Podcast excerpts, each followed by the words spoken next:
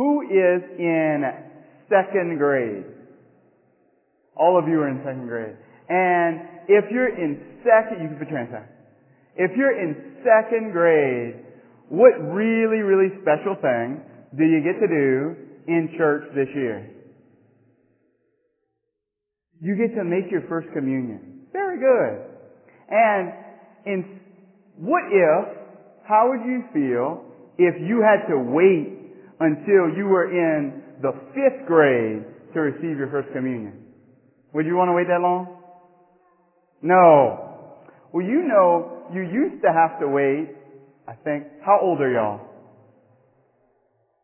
10, 11, 12. You used to have to wait till you were in the fifth or even the sixth or seventh grade before you could receive your first communion. Did y'all know that? So who in here has received first communion? Very good. And all of, so all of us in here would have had to wait until fifth, sixth, seventh grade to receive First Communion. But about a hundred years ago, St. Pius X, and that's who we celebrate today.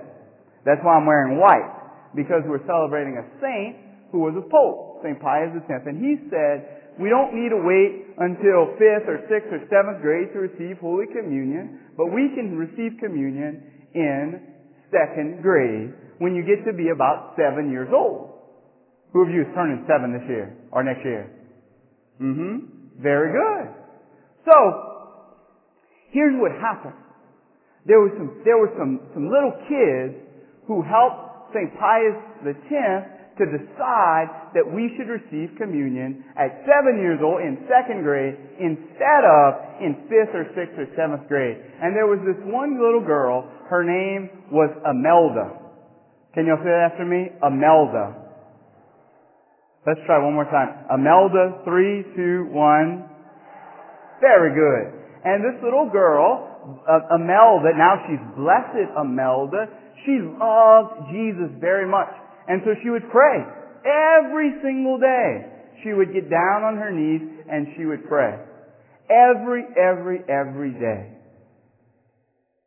Can you maybe start getting down on your knees and praying every, every day?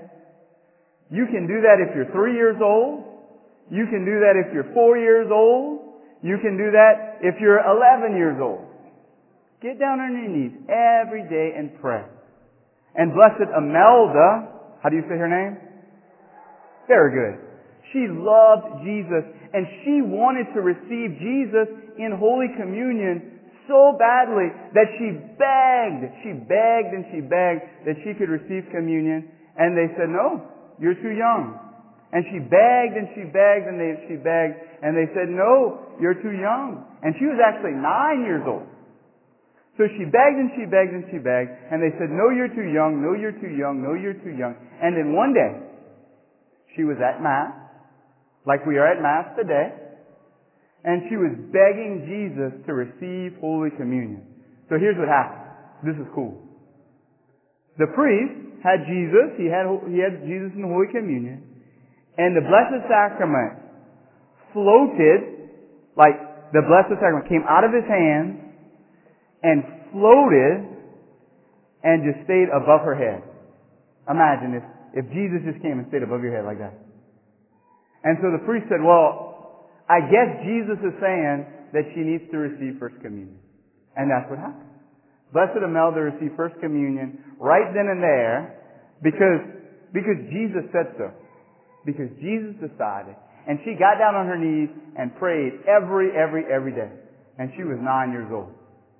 There was another saint. He was a little boy. His name is Dominic. Can you say Dominic? One, two, three. Very good. So we have the little girl saint whose name is Let's try that again. We have a little girl saint who na- whose name is? Very good. And we have a little boy saint whose name is? Very good. And Saint Dominic, he, Saint Dominic Savio, he was seven years old. And when he was seven years old, he begged and he begged and he begged that he could receive Holy Communion. Because he loved Jesus. And do you think he got down on his knees and prayed every day? Of course. And so he got down on his knees and he prayed every day and he loved Jesus and he begged and he begged and he begged that he would, could receive Holy Communion. And so he lived in a different place in a little different time. And so they actually said yes. They said, yes, you can receive Holy Communion because clearly you are ready.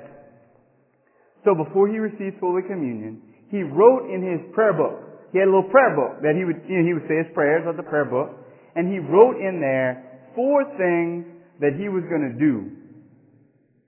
Four things. Number one, he said he was going to go to confession often, and he was going to receive communion as often as he could. Now number one. Confession often, communion as often as he could. Number two, he said that he was going to make sure to go to Mass every Sunday and every holy day. Number three, he said, my friends will be Jesus and Mary. His closest friends, he said, were going to be Jesus and Mary. Who were going to be his closest friends? Good. And number four, he said, I would rather die than sin. He said, sin is so bad. Sin is an offense against God. It's so bad that I would rather die than sin.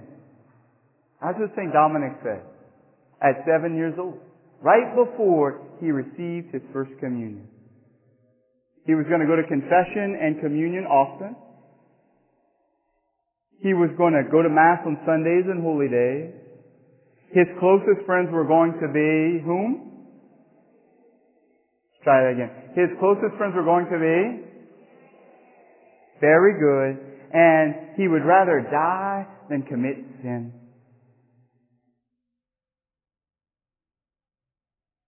What about us? Can we commit to getting down on our knees and praying every day? Yeah? Can we let Jesus and Mary be our friends? Good. So let's ask Jesus because we're about to, re- those of us who have received First Communion, we're about to receive communion in a second. And those of us who haven't, we're going to receive communion soon, maybe in a six months, maybe in a couple years. And so let's ask Jesus that we can be like Blessed Imelda and that we can be like St. Dominic. Can we do that? Amen.